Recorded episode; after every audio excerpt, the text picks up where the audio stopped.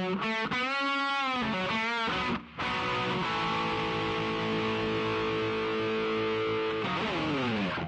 right. Welcome to the OFX podcast. I'm Dave Claxton. Along with me is the top 20 teetering Titan, Bethany McChesney. It's right on the edge, right there. Just right there. Right there. We need to go around and just, you know, do some Nancy Kerrigan work just to make sure you get into Worlds and we'll be good to go. That'd be awesome. But no, you're okay. So here it is. You are there. I am. You are there. Just so in.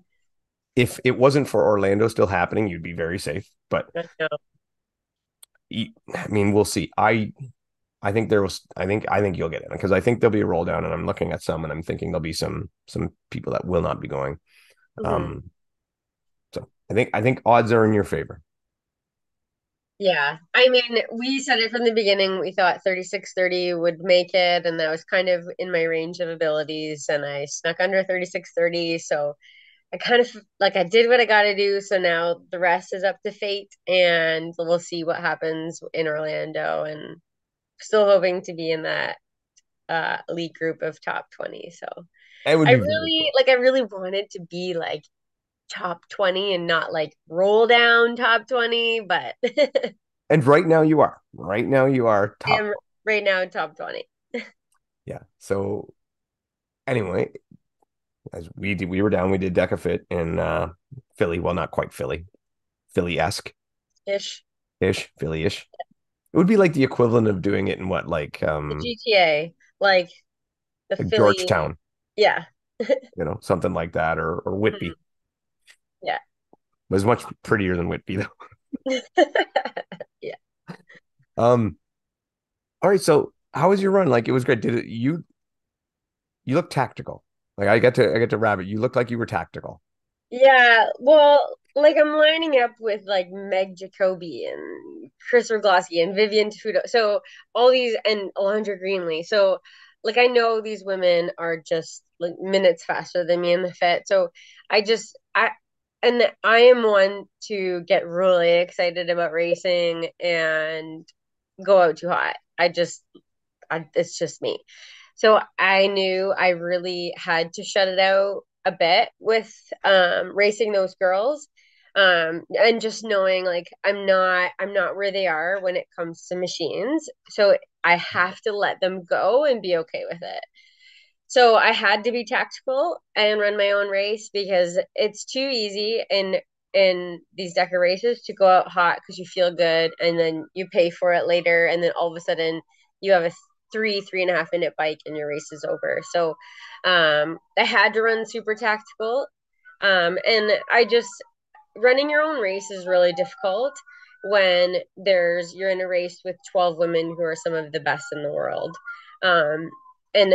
So to be, you know, 10th in your heat and still run 45-second personal best, it's in some ways it feels like, you know, I got smashed. Meg Jacoby ran a world record and, you know, Chris ran a PB, Vivian ran a 40-second PB, and all these girls are running personal best. So to have to shut that all out and really run my own race, still run a 42-second personal best. It did take a lot of mental fortitude to just like hit your splits. And I know what I have to do in my stations to run a 36:30. And then my running is, I'm like a metronome when it comes to hitting certain splits with running. So I just kind of did it. And I mean, it feels very mechanical in a sense that like just hit your splits. But it was just run your 36:30, and that's exactly what I did, 36:26. So, and it, as we hope that would be in the top 20, and I'm 20th. So it was kind of like just do exactly what you have to do. And sometimes when you take the emotion out of racing, it feels different. But I mean, it's not to say that was easy. Mentally, it was difficult, but in different ways. So yeah, that was kind of how my race went. And it's interesting too because there's always races within the race. So I kind of knew also the girls that would be running around me. So then that becomes my race. So for me, it was Michelle Navarro and then Laura Winkleman. And so those ladies were kind of within my realm. So you end up racing different people. And then like Carly Wolpat was around me, but her strengths are dramatically opposite of mine. So there's these like huge shifts that happen also within the race. So it's kind of what makes DECA really interesting. But yeah, so that's kind of how the race went. It was good. And then when I would run with you, you know, I'd see you on the course too. And every time I saw you, like I said, the same thing, just run your race, ignore everything else. And I don't feel bad saying that, because this thing we mentioned this later on with our guest, but it's you know, as a rabbit, you know, there, and you're like, you're not allowed, or you shouldn't be allowed. There's no rules. Nobody has any rules, but I have my own set of rules where you shouldn't be giving information to the racers, mm-hmm. but to cheer them on is okay. So to say race within yourself, do that stuff. That's all right. But, and like, we talk about this too, but hybrid racing is so cool in that, like you can have athletes that have such dramatic different strengths. So for me to say, like, run your own race, Beth, and someone else run their own race, and we could end up with very similar times, but like someone could be a 25-minute 5K girl, someone could be an 18-minute 5K girl, and you kind of end up in the burpee pit at the same point at the very end, because you've run totally different races, but your strengths kind of, you know, they mush together, and then you end up at the finish line at the same spot. It's so interesting in hybrid racing, especially the fit, because it's probably the one where it is half running, half stations, like for the equal amount. So the mix of the runners and the strength people combined makes it a really cool race. So like me running my own race, Carly Wolpat running her own race, or like Alondra Greenlee, it looks very different, and there's so much shifting that happens in it. It was an exciting race to watch. It was really good. If you haven't seen it, check out on the OCR report, and you can still watch it over there. But it was a great race, both the men's and the women's. But it does bring up, and like we talked about, you sitting in 20th, and it brings up one of our favorite sticking points with DECA, is that if you don't make the top 20, that should count to age. Mm-hmm. It makes no sense otherwise, because I'm looking at yourself, Michelle Navarro, Julie Best, right there on the edge, and there's no reason. We don't get it. We don't get it, and we'll never get it. I've even had it explained to me, and I will not get it. I refuse to bend or break or understand. Yeah, I will never agree with this rule. Yeah, so in the strong and in the mile, you don't have to pick age group or elite, but in the fit, you do. So girls like Michelle Navarro, she was in the top 12 last year for the World Championship. So she would, of course, race elite in her fit. So right now she is not in the top 20. And unless she gets a roll down spot, she has not raced, as far as I know, an age group Decafit, which means come time to World Championships, she does not have a spot on a start line for the Decafit. Even though Michelle Navarro is one of the best Decafit racers in the world, she's just not in the top 20. So she is not eligible to race an age group race either, which to me just is completely wrong. Same with Julie Best, and who, again, she's new to the hybrid racing scene, but she's proven herself to be one of the best Decafit racers, and didn't get in that top 20 this weekend. Didn't run an age group race. And the thing too is, I guess the solution that DECA has given me is, well, if you're a bubble kind of athlete, then race an elite race and an age group race, even in the same day, and you'll probably be fine. Okay, but I also really like race. I race the team race also. So now you want me to run 3 races in one day.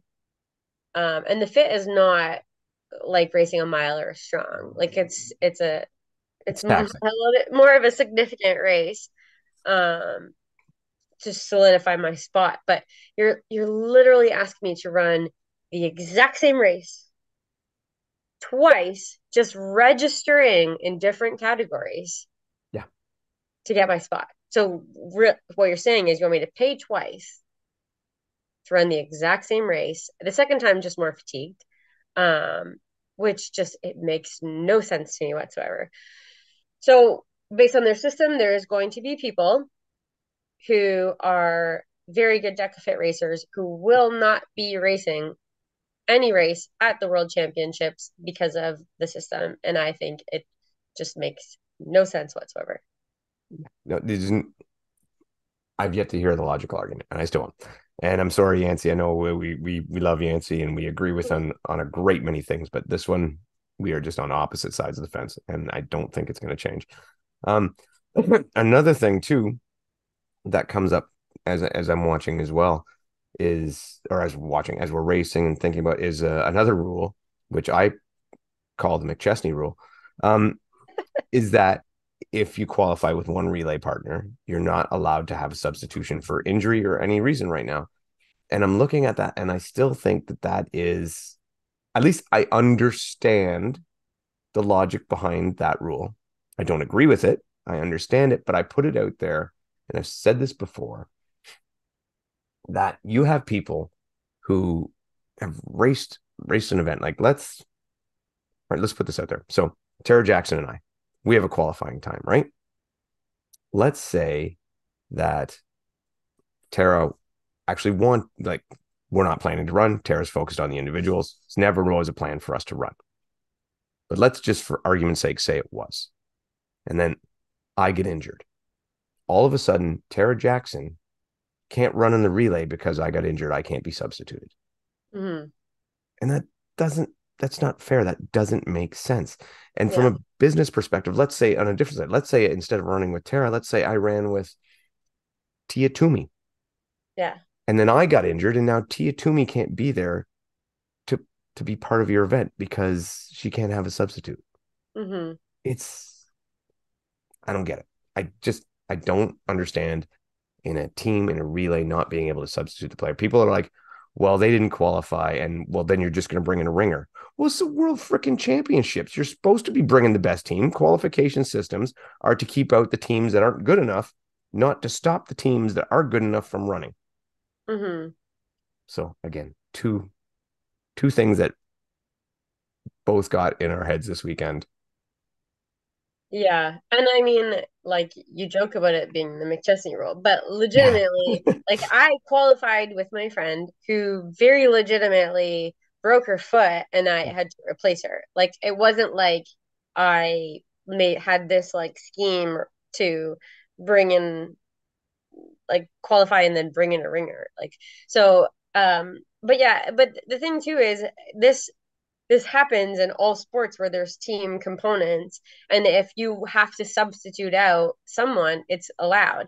So with DECA, 50% of your team still exists. Yeah. So it's not like your team is completely dramatically different. 50% of your team is still there, and then you bring in a different person. So like, I just, again, it should be allowed. I wonder though if it could be even that your person has to have run a DECA event ever.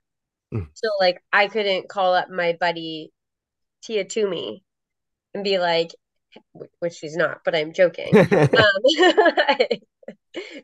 Maybe. And be like, hey, come and smash some machines with me. You know, so if she's she's having to prove herself as a DECA athlete at some point, then maybe that should be the rule, like a little bit of an in-between here, where if they're trying to prevent you bringing in a ringer, then at least someone who has a result at some point in DECA could maybe be the, like the in-between here. But yeah, I don't agree that you can't change your team at all, because there is the situations with injury, and we do want people being able to compete at World Championships if they've qualified themselves, and it's not fair necessarily for one person if their partner gets injured that then they just can't go. And if you've kind of based your season around this, then I mean, that does really suck. So yeah, and again, this is let's be honest, this is not, you know, the NBA, this is not the Olympics, this is not at that level as of yet. No. You don't want to be cutting people out. You want to make sure as many people can go. Yeah. So bringing in some big names from other sports is kind of cool too, because you're exposing completely different worlds to our sport, which is also pretty awesome. Yeah, and I mean, like, even this weekend, like, Matt Stankovic, having him here, there, like, he was in Deca Worlds last year, but even, you know, former NFL player causes a scene. Every time Kurt Majit shows up, you know, it causes a stir. Well, he caused the scene. Yeah, he did. we talk about that one? Anyway. Emotions flare during competition. We'll leave it at that. Yeah. Max Fennell. I mean, Max Fennell was there this weekend. It's always good to see him there. By the way, people don't talk enough about Max Fennell. You know, he's come over from triathlon. He's legit bought into DECA. He might not be top of the pyramid, but he competes hard and he keeps coming out. And I love seeing him out there. Mm-hmm. You know, so good for you. Hopefully we see more of Max Fennell, and hopefully I don't think he's got a qualifying time for Worlds, but whatever. Mm-hmm. Yeah, maybe he'll get a good relay partner. Yeah, maybe Tia Toomey, because apparently she's available. Is she not pregnant or had another baby? I don't know. Emily Rolfe, she's fast. Yes, Emily Rolfe would be good. Mm-hmm. Emily Rolfe would be awesome to see do a Decafit. Yeah. Well, I mean, there's a couple CrossFitters who I think should come over and smash the Decafit, but who do you think would be best? Like, I think I go to Emily Rolfe and Emma Lawson. Oh, I'd love to see it. Yeah, Emma Lawson do one for sure. Yeah. Mm-hmm. Yeah, that would be very interesting. It'd be kind of cool. We're not going to go too much about Hyrox and stuff in it, but anyway, more about the deck. So then you did your relay. You had your relay with Heather, defending world champions, back on the course. Mm-hmm. Yeah, we were both kind of moody about it. So, like, Heather's been training for an ultra. And did not taper for this weekend at all. So she was not looking forward to the relay. And like, I felt a little bit beat up too. So we're both kind of moody. And and you did both already run a race that day. We did both run our Decafits earlier that day. So yeah, we were just like, our kind of pep talk was like, we just got to qualify, right? Yeah, we just got to qualify. And then, but it was fun because we got to race you and Jeff. But yeah, I think, so from the very first 500 meter, when Heather's like, Beth, you got to slow down. I'm done. Like, right from the beginning. And her row was a little bit off. And then, yeah, like every station was a struggle in some way. And it was probably the most suffering I've been through. And I think same with her, like, she was shaking her head at some stations, like the ball of her shoulders, she's just shaking her head. And the very last 500, I'm like, hey, Heather, just give me a little bit. I pull like a couple of meters ahead of her. She's like, Beth, come back. Okay. So, but anyways, we finished after much suffering, and we were only 10 seconds off our time at Worlds. So we were actually quite thrilled with that, to be honest. But it was much more suffering, I think, than we really wanted it to be, but we solidified our spot despite much whining and complaining throughout, but it was a lot of fun to get to race you guys too. Mm-hmm. And like you said to Heather, so after we're sitting, her and I are both sitting on the, essentially we mirror the same techniques, they're the same strategies. And so Heather and I are sitting on the rowers waiting to get tagged. And I don't remember exactly what I said to her, but it was something like, you ready to go, or let's go, or something like that. And she's just like, oh, I feel like crap. I know. Well, I knew she felt like crap right from the lunges. Yeah. So yeah, I mean, I did the best I could on the runs to try to make up for maybe what she might have lost. And Heather is a phenomenal athlete, and she's super stubborn. So I also knew she wasn't going to let our team down, and vice versa. So we suffered together, and we pulled it off. So no, and to think that, you know, you put in that time on, let's definitely call it less than ideal circumstances, mm-hmm. does bode well for going into Worlds and you know, trying to defend the title. So mm-hmm. I remember even, so the third station is box overs. I remember thinking, slow down, Heather, I need more rest. Slow down, stop doing it so fast. I just need a couple more seconds.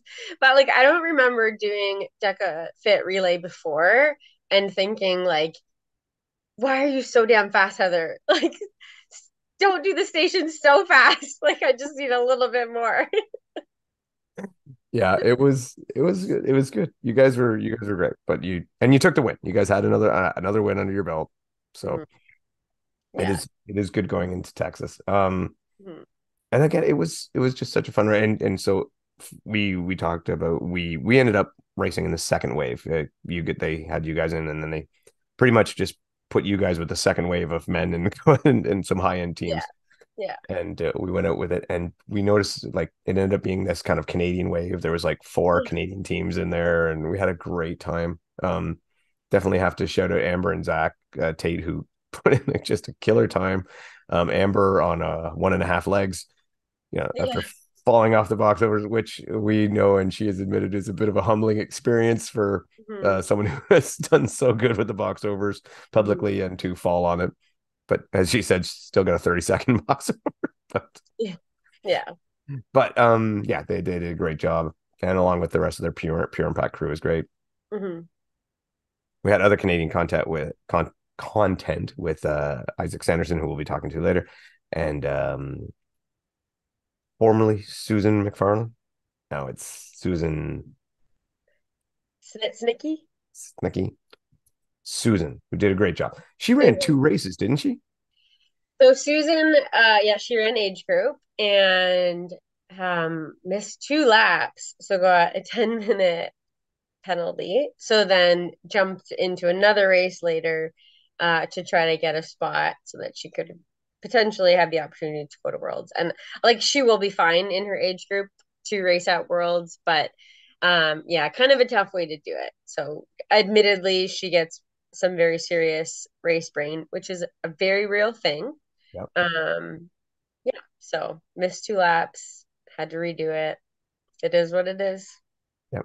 But it was good. It was a great race. It was another great event. Team OFX boy Dylan Scott threw down. I mean, PR'd first time, and I think this makes him the 5th man to go sub 30. And he in another fairly stacked men's field. So it was Dylan and Megida, and then Dylan Riker and then Megida on the podium. Yeah, all great races. Like Dylan just had it off the start. Like, as in was going up to start. He was pushing Rich for the first half, and then took over and just gapped the field.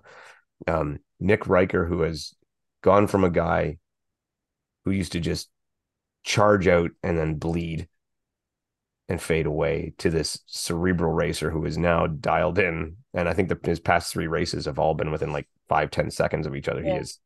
He's that 30-20 mark. Yeah. Yeah. Which now is the thing that he has to try to overcome. He's got to get that one step further to get that sub 30. And then Megida, who did his hang back technique again and waited and went from at times, I think 6th or 7th, and then ended up on the button when it all said and done on the podium. Yeah. And admittedly, who is not at his peak fitness. No. So if this is Megida not at peak fitness, then look out too. So he's still kind of struggling with that back injury that he had at Worlds. Hyrox, so he says training at about 50% capacity. So, and then on the other end of it would be Rich Ryan, who probably came in as the pre-race favorite. Yeah, and let's just face it, he had a day where he laid an egg. It just wasn't in him for that day, and he went out pretty good, but you could tell that even though he was going pretty hot, he still wasn't quite all the way there. Like, he was leading until I believe the med ball sit-ups. I think Dylan overtook him on the ski erg pretty commandingly. Yeah, well, he went into the med ball sit-ups first. Dylan made a little pass right at the med ball sit-ups, right going in, and then Rich passed Dylan during the sit-ups and came out after. And then on the ski erg, that's where Dylan really made his move. And then there was just no, Dylan just kept rolling, and he looked, at no point did he look concerned or didn't look fresh as a daisy. Like, he was rocking the whole race through. Yeah, well, and like, as we know, Rich is really focused on Hyrox Spain right now, so it could have played into his top end a little bit. Maybe, but again, maybe to Rich's, you know, he can be optimistic, as this is very similar to how he went into last year. You know, he wasn't quite. You know, he was seated 7th, I believe, and then ended up taking it all at Worlds. The only thing this time is, I think right now he's seated 11th or 10th or whatever, so he might get bumped into that second wave. Yeah. Or so, and I don't think he has plans to go to Orlando, but even still, I mean, he's still putting on a 31 something, which just shows that Rich shitting the bed is still pretty freaking amazing. Yeah. So it's good stuff. And then we would be remiss to not talk about Meg Jacoby, who had a pretty good day, an okay day. Just casually set a world record, but actually she casually set 2 world records. Yeah, she did. as did Rich got in on that one too. But yeah, the first one, I don't think I've seen. Well, here's the thing: everybody was talking about what an amazing women's field this was going into the race, and then to see one woman just dominate it. She had a little push around the bike from Vivian, but I mean, not a realistic attempt at a pass or anything like that, just a little push, and then just took off. It was impressive to see. Yeah, I mean, I chatted with Meg a fair bit after, and like she knew she was fully capable of it, and she didn't wear a watch, she didn't work out splits, she just did what Meg does, and she ran within her abilities and took the world record.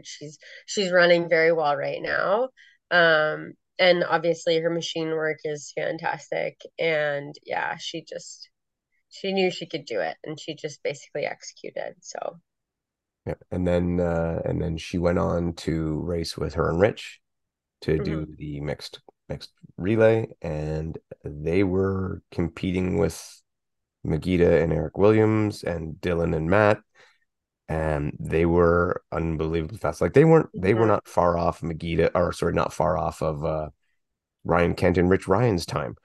Like they were, so Meg and Rich was a second or third overall with the men's teams. Yeah, I think so. Third overall. Yeah. So yeah.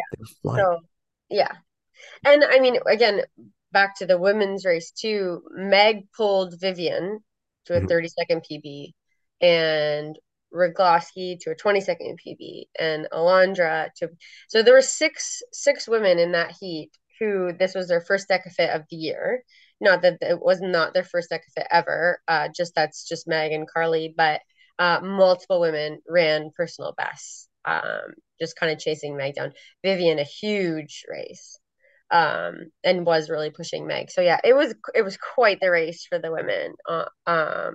Yeah, a lot of them just smashed that course. So to be in that race was very humbling. Yeah, and I've said this about Vivian for a while, that she just keeps leveling up slowly but surely.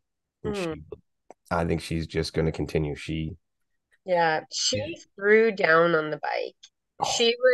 She put down the same time as Meg and Carly Wolpat. Actually, she was a little faster than Meg. I think she was like 5 seconds. 1 second? Was it 1 second? Yeah. Okay. So, no. Hey, yeah. A win's a win. Yeah, yeah. But yeah, she is a phenomenal athlete and is constantly underestimated, and she's just amazing, just an amazing person. There was another record set, and doesn't get near as much talk, but Jarrett Newby set the Go Ruck Deca record. And again, I don't think he just said it, I think he smashed it. But as of course, like if you put 30 pounds on Jarrett Newby's back, he's not even going to be aware of it. Like yeah, like I mean, he what did he run that half marathon with 100 pounds or what? I don't know, some crazy crap, whatever he's done. Yeah, 50 pounds, and I think his half marathon time was like 1:37. Yeah. He's like smoking most people's regular times without any weight on, and so the guy's just, when it comes to rucking and running, there's nobody in his league. Yeah, so great. It was good, and that was his first deck, and he put it on a good. A lot of first deckers, a lot of great good times, and excellent performances. All in all, it was a good event. Like it was great. There was other stuff to talk about today, but we don't have time because we have a guest. We got other things to do to get through. But yeah, all in all, Decker put on another great race. Philly was a good venue. Oh, and one more thing. I mean, we mentioned her a couple times, but Carly Wolpat, and she surprised me with just, I did not think she would put in the time she did. I thought the running would be too much for her, and totally wrong. She ran the smart race, waited, played her strengths, you know, laid that trump card down when it was time to do it. And yeah and she had a great run, and she'll be at Worlds, and that's fantastic. I think she did run smart.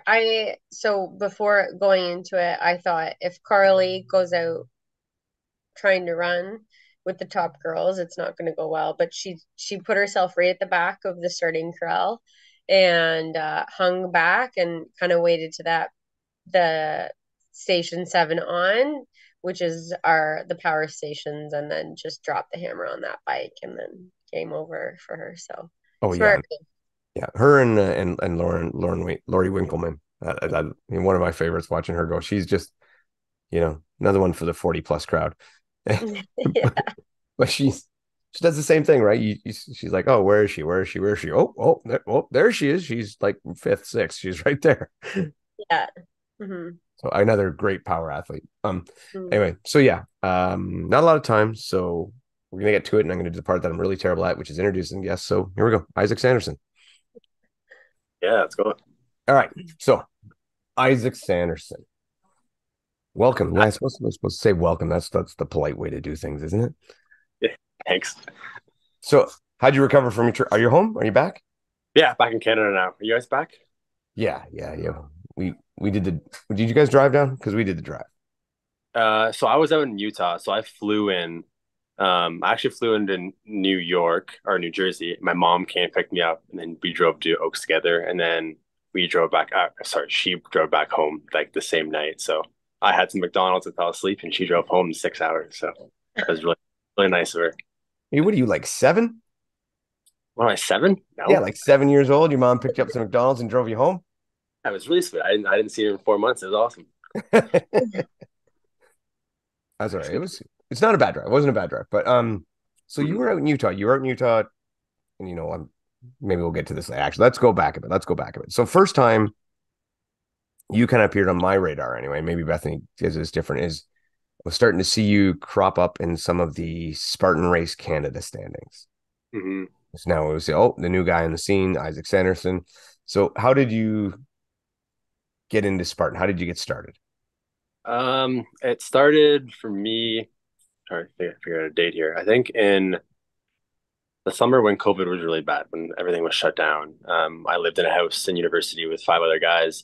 Who were all pretty fit, pretty athletic, who just wanted to do some challenging or hard things. So we did that, what was it called? The 4x4 every 4 hours, or 4 kilometers every 4 hours, 48 hours. We did that thing. And then one of them wanted to do a Spartan race, and I haven't heard of it before.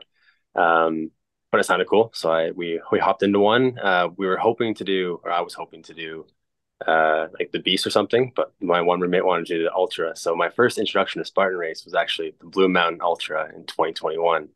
And it didn't go very well, like time wise or placement wise. I think I was on the hill for 11 and a half, 12 hours. Had a lot of like ups and downs, a lot of walking, a lot of sitting on the hill, kind of regretting it, but finishing. And strangely enough, that's kind of when I fell in love with like obstacles and running, and kind of mixing some athleticism into running, and then from there I just kind of dedicated some time throughout my university, like my last year of university, into training. So I kind of just trained more for the trail running scene, and then lifted some weights every once in a while. I had no structured plan. I just kind of wanted to more look the part, like try to fit in with the elite athletes, and more kind of morph my body into that kind of body type. And then did some age group races, and then Brendan Neely, who you guys know quite well, kind of took me under his wing and encouraged me along, and helped me with some training, and did some training camps with him, and it was great for my development. And popped on the scene elite, and I've been trying to compete ever since. So you say you just jumped to the altar and you guys were roommates, pretty athletic. Like, yeah. You know, so I was a young guy. I thought I was pretty athletic, but I wasn't ready to just jump into an altar and cry on the side of the mountain forever. Like I would die. And I mean, definitely. So what did you do for a background? My background's in a lot of different sports. So I had a twin brother growing up and some pretty awesome parents who didn't say no a lot when it came to sports, at least. So I've played competitive basketball, soccer, volleyball, hockey, predominantly hockey until I was about in grade 10. And I transitioned to basketball kind of full time from grade 10 on, like my grade 10, 11, 12. And then I stayed a fifth year as well. So 4 straight years of basketball kind of full time. And then university, I decided to play on the Ultimate Frisbee team. Didn't play any like collegiate or university sports. Didn't do running there. Didn't play basketball there. Just did an Ultimate Frisbee because it was fun. Hadn't played before, but I just like those tryouts of the team. So I tried out, made it, and played for 3 or 4 years with them. But yeah, my background is not really focused or specified on one certain thing. I kind of like to do it all. I have a very like kind of scattered brain. I can't focus on things like very well for like a long period of time. I have like my brain just drifts and I want to try new things, hence the now that I'm in the hybrid scene. So that's kind of the general background.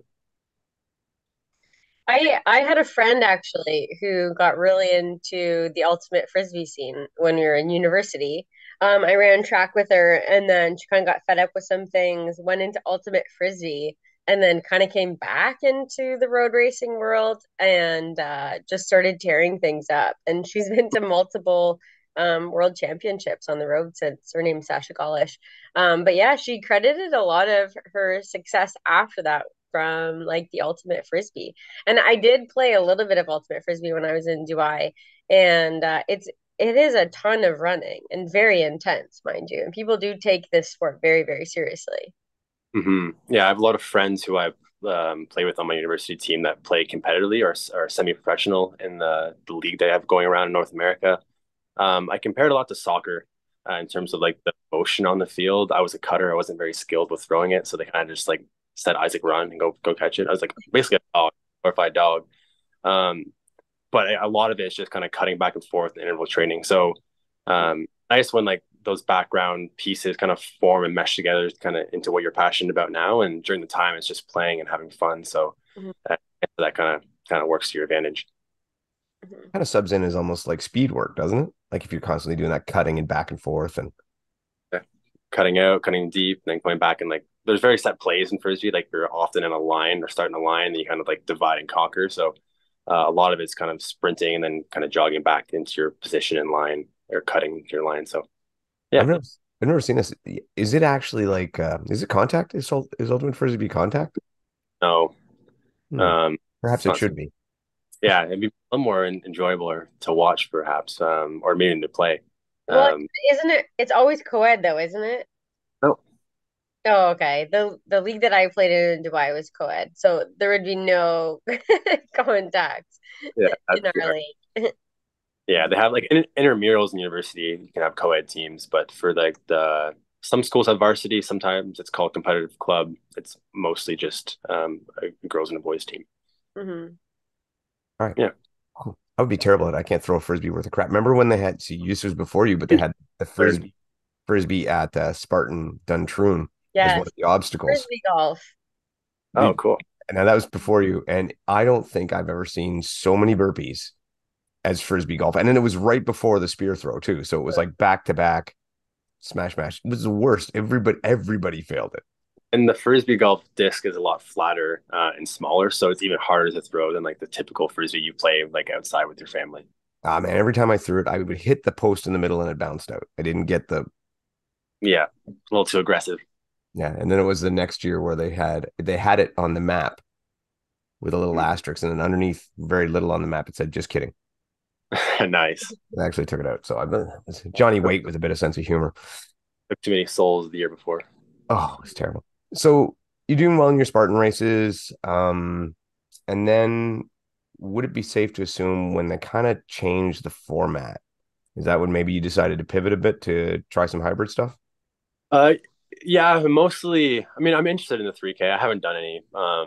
It kind of just didn't fit with my timeline of where I was going. So as I mentioned before, I was in Utah, so it didn't really fit with my travel plans. At the time, I was pretty passionate. Oh, I still am passionate about enjoying trail runs and out in the mountains and outside. And I'm not really one to run around a track and work on my speed as much as many other people are willing to do that. So it didn't fit with where my passion was at the time. I have nothing against it. I'm pretty new to the scene of OCR, so I don't have the nostalgia of the old time OCR to compare it with. So there's nothing against like the change format. Obviously, it sucks for people who have dedicated a bunch of their years to a specific kind of tougher beast and super distances. But I'm willing to try it next year potentially if it fits in with my calendar and I can get up to a race.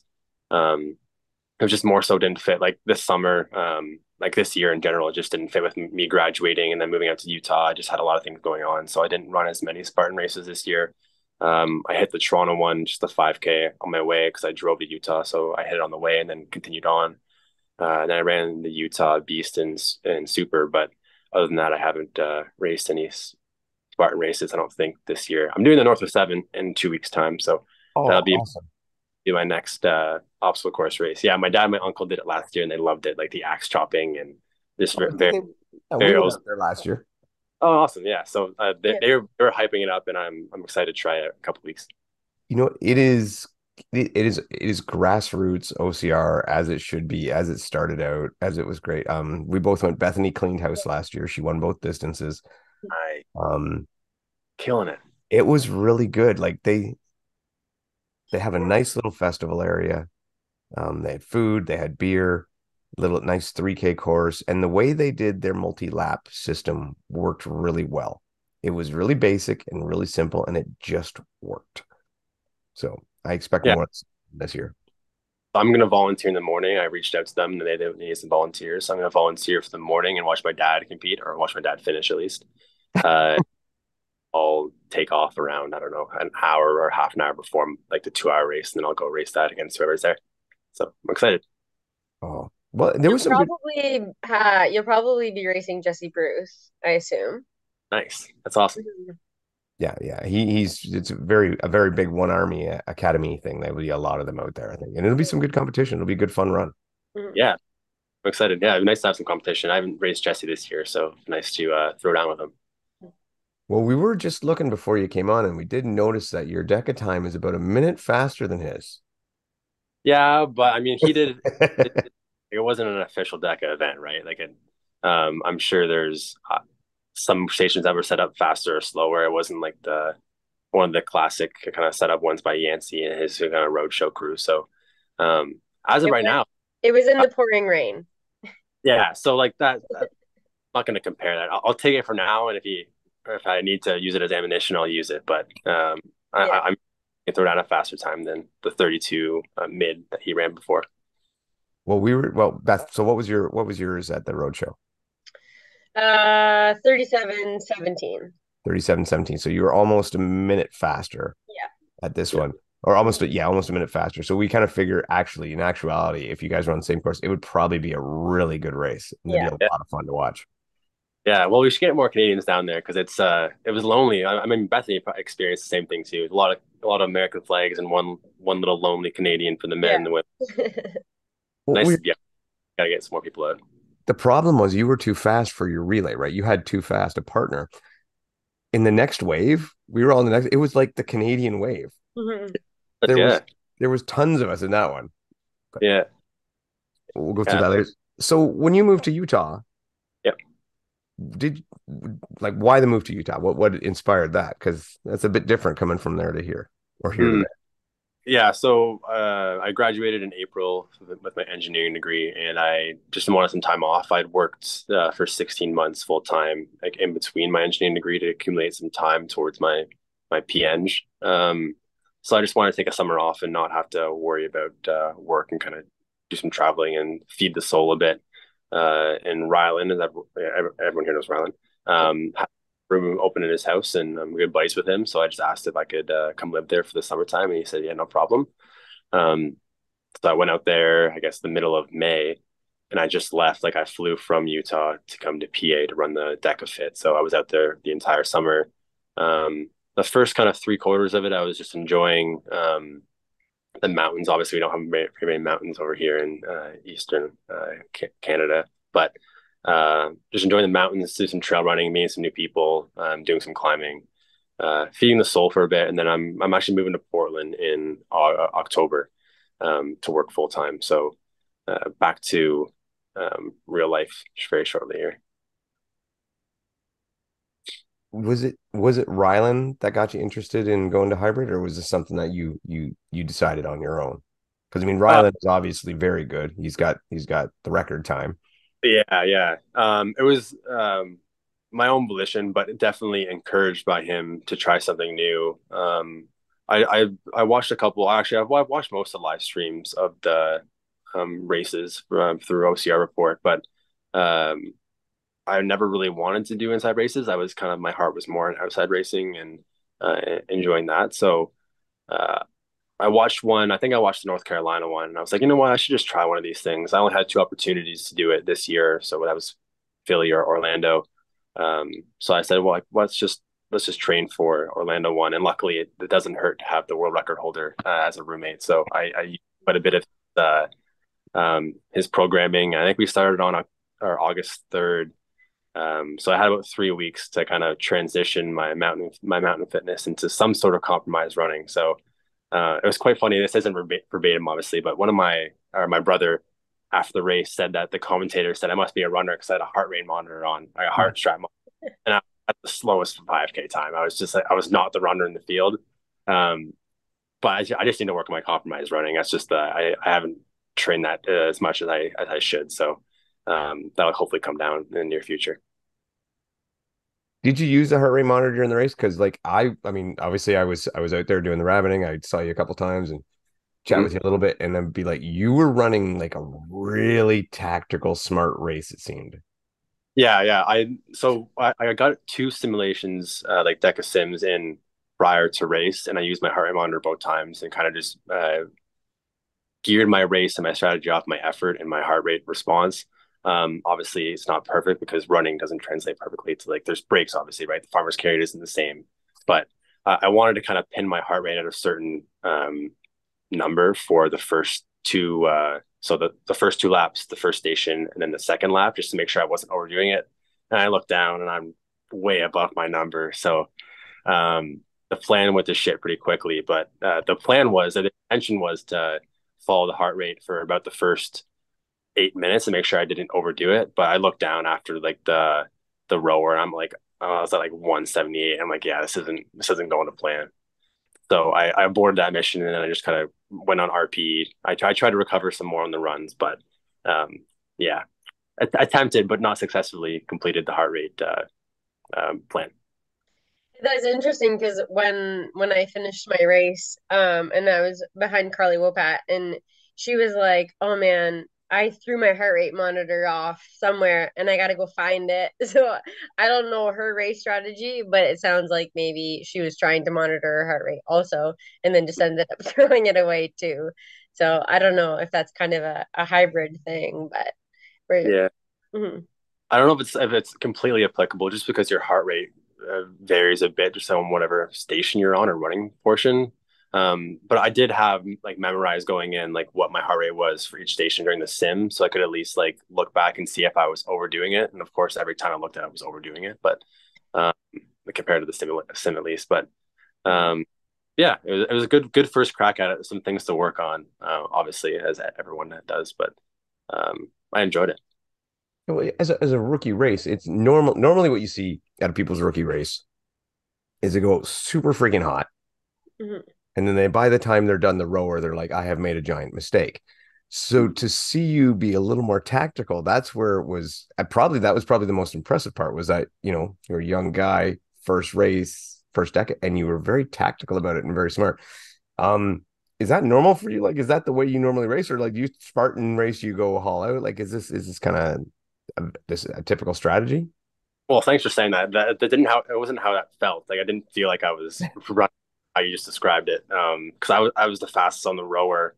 I think I had the second fastest lunge time, the fastest step over time to, or tied for it. So I didn't feel like I was going out easy, or like I felt like I was going out pretty hot. And then I just took the run time to recover. And I think I need to change that strategy to be a little more concerted on the stations and actually push the runs a little harder. Because I was comfortable being caught on the runs because I knew in my stations I was just going to push harder. But I think I might flip that strategy next time. But to answer your second question, I'm a pretty methodical person. Like I'm in the engineering field. I like to like crunch numbers and think things through before I do them. So I think it's pretty on brand for me to kind of game plan and try to be a little more methodical and tactical about how I race. Obviously, that doesn't always go to plan, and sometimes you have to make some mid race adjustments. But the intention's always to try to conserve energy and then not fade as much as possible. Although, I mean, I usually do fade at some point, right, compared to some other people. So the intention's there. Well, like, I guess on this one, most of the time that I got to be near you or saw you or whatever was during your recovery process because it was on the run. And that's what I mean. So to me, I get to spend some time near just about everybody during that. And to me, you seemed like one of the ones who was in control and not overdoing it. So that's why it brings me to you didn't go out too hot. I appreciate all the support on the course. It's nice to have a friendly face just to remind you to stay in it and keep going. So I appreciate that support. You know how frustrating it is? Because you want to tell people stuff when they're going like so-and-so is 30 seconds behind you or this or that. And you can't really do that. You're not, or you shouldn't, because it's not a fair advantage to everybody. But yeah, lots to do. And whenever faculty that comes in. So thank you so much for that. So you did the race. You ended up coming fourth. Did that surpass your expectations? Is that what you figured? Did you hit your goal time?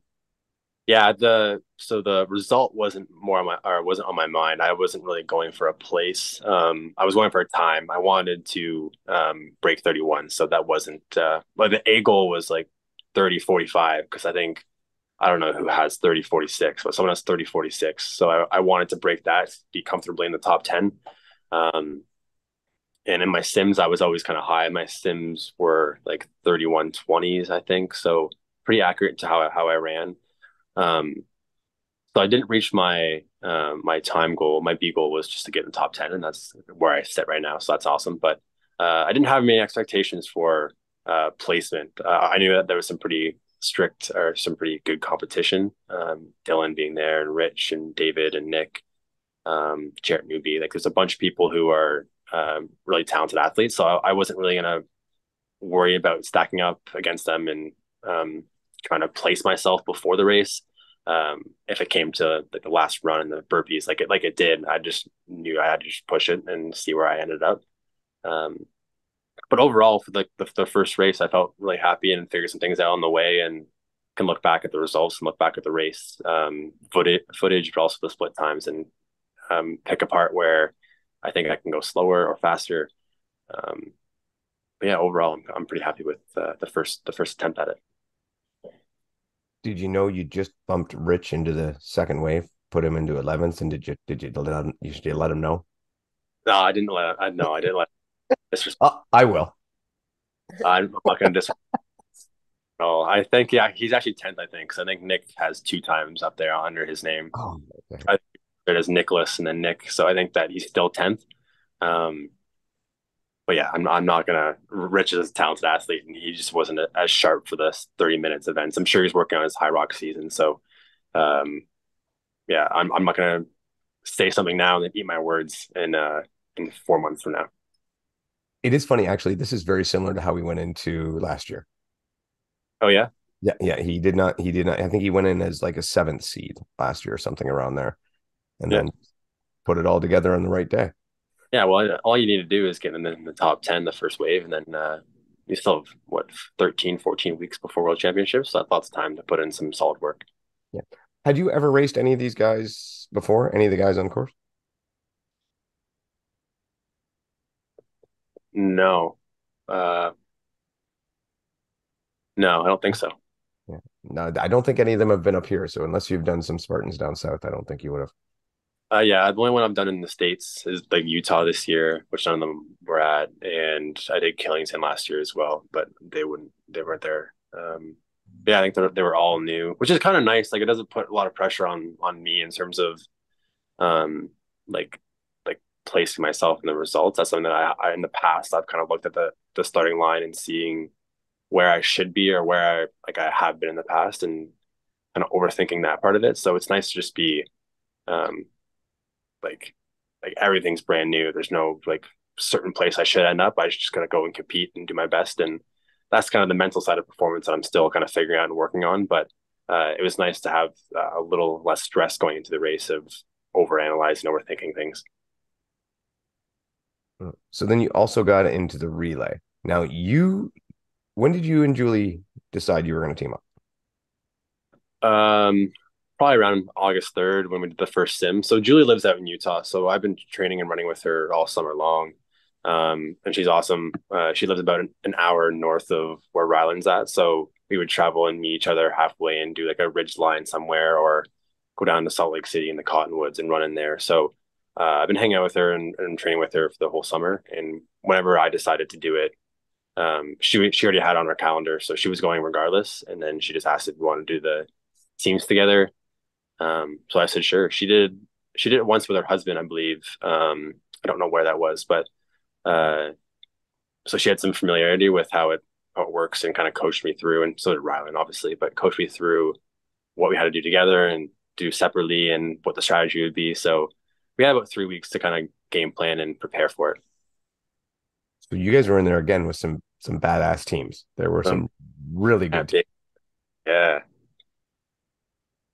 How did you guys strategize your race? Because I mean, the relay, and we've said it before, we think the relay is the most fun, mm-hmm.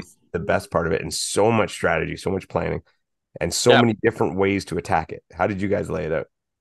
Yeah, well, you guys crushed it too, both your teams. I think, but Bethany, you won, right? Something. Yeah, me and Heather. Yeah. Yeah. We strategized it. I don't know. We did it. We wanted to be pretty even. Julia had a previous experience doing with her husband, where her husband did stations and she ran. And I think she was missing the station work, so we kind of just mixed it in as best we could. I did all the fan machines, or the wattage based machines. So the rower I did, skier and assault bike. She did some of the quicker stations. She did the lunges, the step overs, the med balls. And then we split the ski up because I was dying, so I wasn't supposed to, but I called an audible halfway through, and I was like, Julie, I'm gonna need you at 350 here, just to give me some breath. So the plan was just mix it up, and kind of vary our running and station work, just to see how it felt. I mean, we might change it for World Championships and have Julie run more, me do stations, or vice versa, depending on where our fitness is at. But we kind of just want to see what it'd be like if we mixed it up halfway, or kind of half and half for stations and running, which is a very different strategy than what Kevin and Laura do, where Laura is an incredibly fast runner, so she runs, and then Kevin's an animal, so he does all the stations. Did you get to be on the bike near him? Yeah, I was two down from him, and I think he started a couple seconds before me, and I started going, and I couldn't feel the wind, but I could hear the fan just racing beside me, and he finished, I think, 12 seconds ahead of me, so he made up 10 to 12 seconds, and I was astonished by how fast it was, sub 20 seconds. Yeah, if I fresh, I couldn't go sub 20 seconds. I maybe have a 28 seconds in me, but I couldn't do sub 20 seconds fresh, so that's pretty impressive. He did the same thing to me in North Carolina. He was right beside me, and I actually got started probably 3 seconds before him, and he was probably done 25, 30 seconds before me. That's crazy. I think he put in a 17 that time, a 17-second bike. Yeah, I mean, I recall looking down and being at 13 or 12 calories. So I was halfway down when he was done. So I was like, okay, we're gonna have to make up some time on the runs, which I mean is a big task with Laura running. So. That's where they kind of lost us. Yeah, they have a good system going. So yeah, what was your overall take on the whole thing? This being your first one, like it was a pretty good one, but I loved it. I think also my mom loved it because she like the spectator. The whole atmosphere is awesome. I think that's the one thing with the OCR or not community OCR like venues and races. It's a lot more challenging for viewership, both through a lens but also like on the actual venue site. So it's really cool how everyone can see the whole time. How stations are kind of pretty easy to pick out, like they're zone 1, zone 2, zone 3. You just go one before or with the station before. So I loved it. It's a cool cool concept. I think Yancey and his crew, all the staff, all the support crew do like a great job of making the energy high. There was no real hiccups throughout the entire day. I did some volunteering and like everyone, there was a bunch of different athletic abilities doing it. Like, I think one of the girls Yancey mentioned had MS doing it, which is awesome. Like it's just like it's a very inclusive environment. Everyone's pretty positive. It's pretty similar to the OCR community in that sense. I haven't met many rude or mean people in the OCR community from my experience. I'm sure they're out there, but I loved it. I think I'm already I've already booked flights for another one. So I'm excited to get back in the ring and kind of experience that again. So you book flights for another one. So is that Orlando or I assume you're going to Worlds, right? You're good to go. Yeah, I'm going to Worlds. I have a brother who lives in Austin. So if anything, it'll just be a good excuse to go see him and then throw down. Regardless if I'm in the fast heat or slow heat, I'll go just to compete and see him. And also I think Julie's going to go regardless too. I think she's out of the top 20 right now for the fit, but I think she's going to go as well. And yeah, I booked some flights for Orlando for a few weeks from now, test out a different strategy. Nice. So all in all, is this going to shift your focus? Are you going to do them both? Is there other things on the horizon? What's on the hit list? There's not much on the hit list, to be honest with you. I have, like I mentioned, I'm moving, so that's going to take up a lot of my October time, just kind of settling in, moving to the States. There's a whole process with Canadians moving to the States, and luckily there's a legal team that handles the visa stuff. But once I get there, like bank account, the credit card, where I'm living, there's a bunch of stuff to settle out or to get in order before I want to commit to like pushing my training more, kind of just be in normal maintenance phase for a bit. But the only thing on the actual agenda is Worlds for DECA. And then Julie and I are going to go to San Diego to do a Green Beret event. So it's you have to carry a Concept 2 rower up and down a couple mountains. And then at every 3 miles, you have to row 10,000 meters. So I think the course is like both of us carry the rower up the mountain. At the top of the mountain, you row 10,000 meters. And you traverse it, and then you row 10,000 meters, and you go down, and you finish with 10,000 meters of rowing. So it's just like a fun like adventure race, and those are the only two things that I have solidified on the calendar, I think at least as of right now. And then I guess now Orlando, and North of 7. So 4 things from between now and December. I'm sure I'll find things like local races to hop into when I'm in Portland, but for the time being, I'm just going to leave it at those 4 and see how I feel. In terms of like switching focus, I really like the DECA. I think my like analytical brain for any hybrid racing is just, it's nice to have like a standardized course that I can like compare myself to previous times over and over again, and some set metrics that I can like look back on and see how I performed. So that's a really cool concept. And like the pain I'm getting used to is like everything like OCR hurts too, but it just hurts in a different way. So yeah, I think I'm leaning towards like for the rest of this year, kind of just transitioning my focus to work on compromise running and my machine and station work. And then we'll see in the new year if I'm still kind of on board with kind of committing full time to the hybrid scene. I should do a Hyrox one of these times or one of these days too, just to see what it's like. Maybe I'll find a bit more passion for that. It's a little bit longer. But yeah, I think overall my experience is really good this first time. And it's kind of made me a little hooked to chase more or faster times. Any thoughts to jumping on a strong or a mile in before Worlds and see if you can get in there? I've been trying to find, like, so I have, the 9th, I'm busy with the North of 7. The 16th, I'm in Orlando for another fit. And I think I have the 23rd or 24th, so I'd have to do it the following weekend. There's one, I think, in Milton. Yeah, we'll be at that. That's the one you guys? Okay. I was thinking about doing that. That's a strong, though, right? Yeah.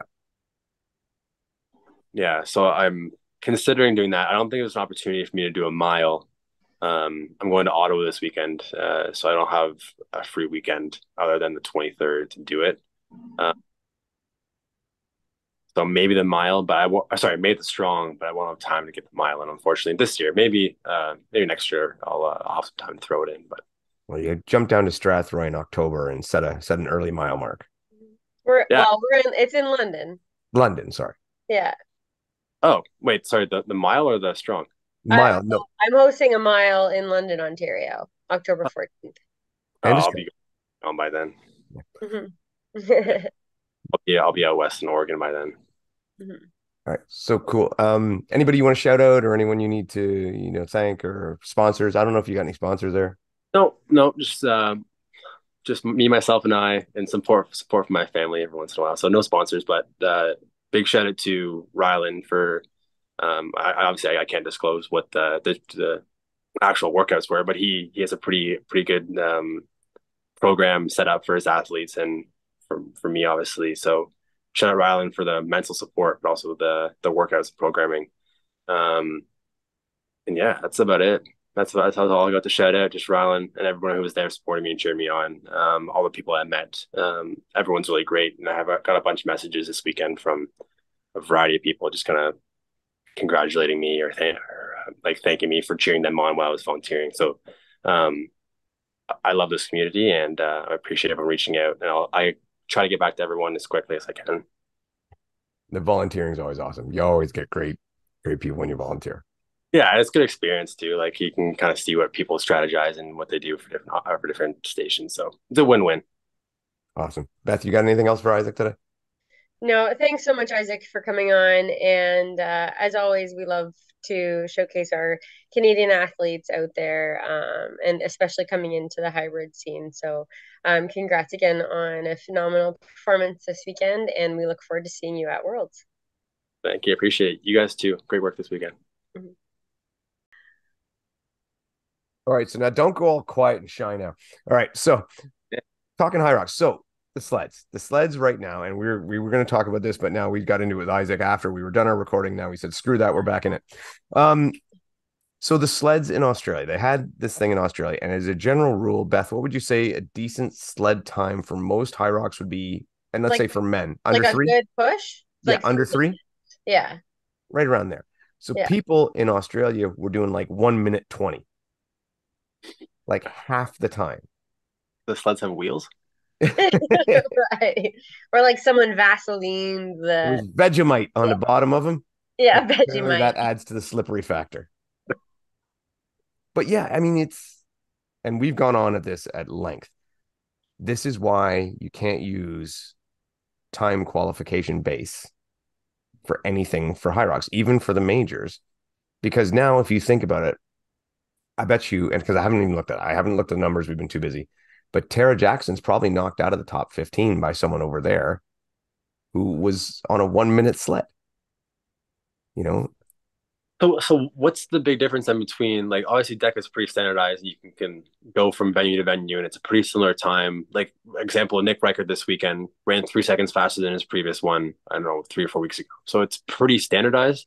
What's the difference between the sleds? Why isn't it the same? Quality sled, same, is it concrete, is it turf? What's the difference? Yeah, it's so interesting because we haven't really been totally able to nail it down, because apparently they bring this, the carpets are the same and everything, but the only thing that we've really noticed is the poles that you push can be different lengths, but the weights themselves, some are a smaller diameter, some are wider, which focuses the weight in a smaller spot. No one's really been able to narrow down, I don't think, why in Europe and now Australia, why they're that much faster than the American sleds, except the The only difference you can see is the diameter of the weights and maybe the carpet. It does seem that the newer the sleds in the carpet, the faster they go. And as they get older, they slow down. That seems to be the way. But I'm a whole minute and a half slower. Like that's a pretty big. It's right. Like, I saw videos. I didn't get to watch the live stream, but I saw videos, and people looked like they were almost running with them. And when you go back to Hyrox, when they first came to the States, like the one in Miami, Corinna Coffin was 9 minutes.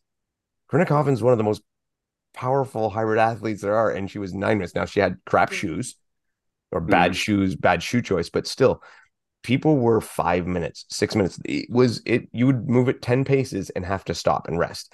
And the Australian ones, they looked like we were running across the thing with them. And it was like that. Spain is notorious for that. And anyone that's raced in Australia, that's raced in the States or raced in Europe, that they can compare the times to? The only one would be with Chris Woolley. Okay, yeah, so he's raced in the States and he's raced in Europe, I presume, if he was in the top 15. Yeah. Well, what are his times like? I don't know if you've seen it or not. Well, actually, I don't think Chris Woolley's been in the top 15. Oh, okay. Maybe the first year. Either way, but it was it was a faster time for him. It was a sub 60 for him. I think it was his first sub 60. It was, and then there's other factors too, like the layout of the courses are baffling sometimes. Huh. We always say this because we don't want to keep slamming on Hyrox because they do so many good things.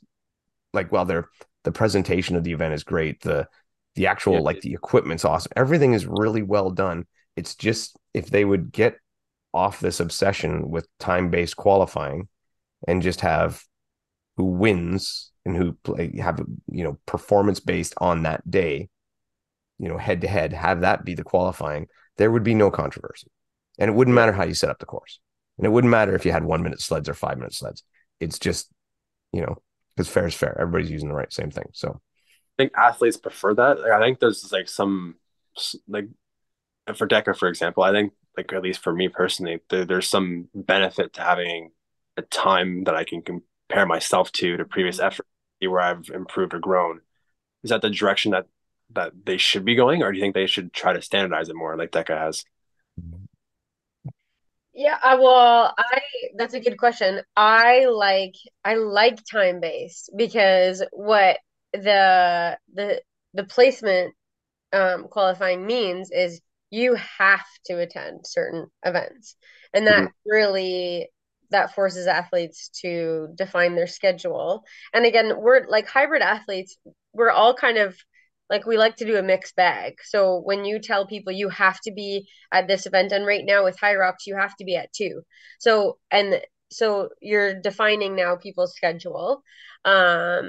So I like that DECA is time, but in order for Hyrox to really do that properly, you have to have a defined course setup. And that's what DECA does well. The setup is always exactly the same. Hyrox is always dramatically different, and then so the rock zone adds time, even things with the confusion with laps and where things are, and sometimes these things are super confusing, and it is not unusual to mess up your lap counts or even do stations out of order because things are never the same. So that's where Hyrox is just so different than DECA. Because everything is always different. So when you're defining things by time, it makes it really, really hard for Hyrox because all courses are not created equal. So I don't know what direction they want to move in, but if they're basing things off time, they really probably do need to narrow down their defined course. Right. And then have that transferable to all these different venues across the States and Europe and Australia. Problem becomes, and this is where they struggle, is the footprint they need for their event, because they'd like to do they prefer to do two laps of a 500 meter course essentially, but the footprint is so huge, so it limits where they can go. So then when they go to these other venues, because they're a business, they're like everyone, they're trying to get good venues, good deals, good, make money. So then they get to smaller venues or odd shape venues, and the course changes in shape, in the amount of laps and everything. Like this one in Australia, you had to exit the building and go into another building to do the wall balls at the end. It was, yeah. It, it, it, yeah. Yeah. Huh. And even when they had one back in New York, I mean, it was a crazy, weird key shape. Like, you had no idea what was going on. Glasgow was like that, too. It's just what they needed to do, and they still could, but they're not gonna, is they need to go back, take their thing, shrink it, and make it like they did at the World Championship. Make it 4 laps every time, right? Mm-hmm. Same thing every time. Make the layout the same thing every time. And then they're going to be closer to it. The sled thing is kind of a mystery. Mm-hmm. But I think in order to make it work, they would probably have to change, I would say, essentially the carpet itself, which is very costly. The suggestion I made was to actually put a different set of sliders underneath the sleds that could be replaced. Mm-hmm. So that you could actually put the slider, instead of putting carpet on the ground, put sliders on the sleds, and you could actually put it on the concrete floor or whatever the floor is, which most of the convention centers that they run and have. So then you're not killing the floor and so on and so forth. But they don't. Hyrox makes change very slowly. Yeah. And yeah, they're obsessed. Yes. Sorry, say that again.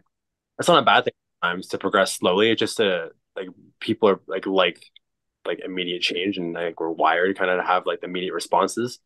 But I think better, not better decisions, but more times than not, the right decisions made like without overstepping, with like kind of progressing slowly. So maybe just it's a couple years away from getting to a position where they're time based. Maybe they need to do something in the interim, like you suggested, to have like certain races that you can qualify from, which I think they're doing something like that. I'm not familiar. So right now the system is there is I think it's 5 major races, and from those major races the top 3 people qualify, right? So the positioning, top 3 people qualify, but in order to race in those major races you need to either have an existing qualifying spot from last year or a time-based qualifying spot. So gotcha. Okay. I have constantly been pushing that these major races, and this, I mean, we've been saying this for 2 years, I guess now, should be open and just let anybody run them. And then that way it's fair, it's even, it's as fair as it can get at this time. I don't see them being able to standardize their courses the way DECA has. I don't know why it's not seemingly possible, but it is between the layout of the running track and the sleds. That's what seems to get in the way. Right. Unless they condense, like they have more laps, mm-hmm. And they kind of scratch all the previous like world record times and say, this is a new course from here on out, and like kind of restart for their whole system. And like, who cares about world record times anyway? Screw it. I mean, it doesn't matter. And some people do. Some people people who are top end, but I don't know if Hyrox is, most companies aren't designed for the top end there. That isn't like what's pushing the sport. No, it's the middle 80% that push the sport. Yeah, exactly. Yeah. So yeah, we'll see where they go. But I mean, I'm glad they expanded Australia. I mean, they're growing. That's awesome. You get more people out there, more people competing. That's fantastic. And now to the Middle East. Dubai is this weekend. Yeah. Dubai is this weekend. I know Ryan Kent's heading over there. I'm not sure who else. Oren Weeks is going. Oh, and Michaela's coming down. She's going. Mm-hmm. So it'll be a good competitive event, and that's for sure. And you know, Dubai, they know how to put things on. Yeah. So there's a lot to like. There's really, just for me, that's that one frustrating thing that I think they could be so amazing if they would just clean that up, and then it would be great. And it's always unfortunate that it's one thing, or like, and a lot of times it's just one little small detail that people like us or media that kind of latch onto. It was a narrative when these companies are doing great things. Like DECA's doing awesome. Like the whole Grit Games experience, people have talked about how like it was the burning of their hands kind of overshadowed like the event, which is super.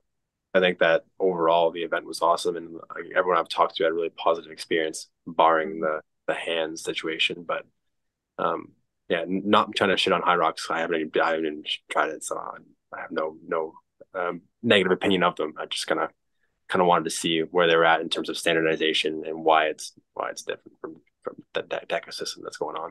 Yeah, like we love Hyrox. I love the people with Mintra, and they're all great. It's almost like when you have a kid and you love your kid and you just wish they'd stop doing this one stupid thing. And that's what it's like, you know, it's, you know, we love them, but for God's sake, clean up your room. Like, that's it. That's all.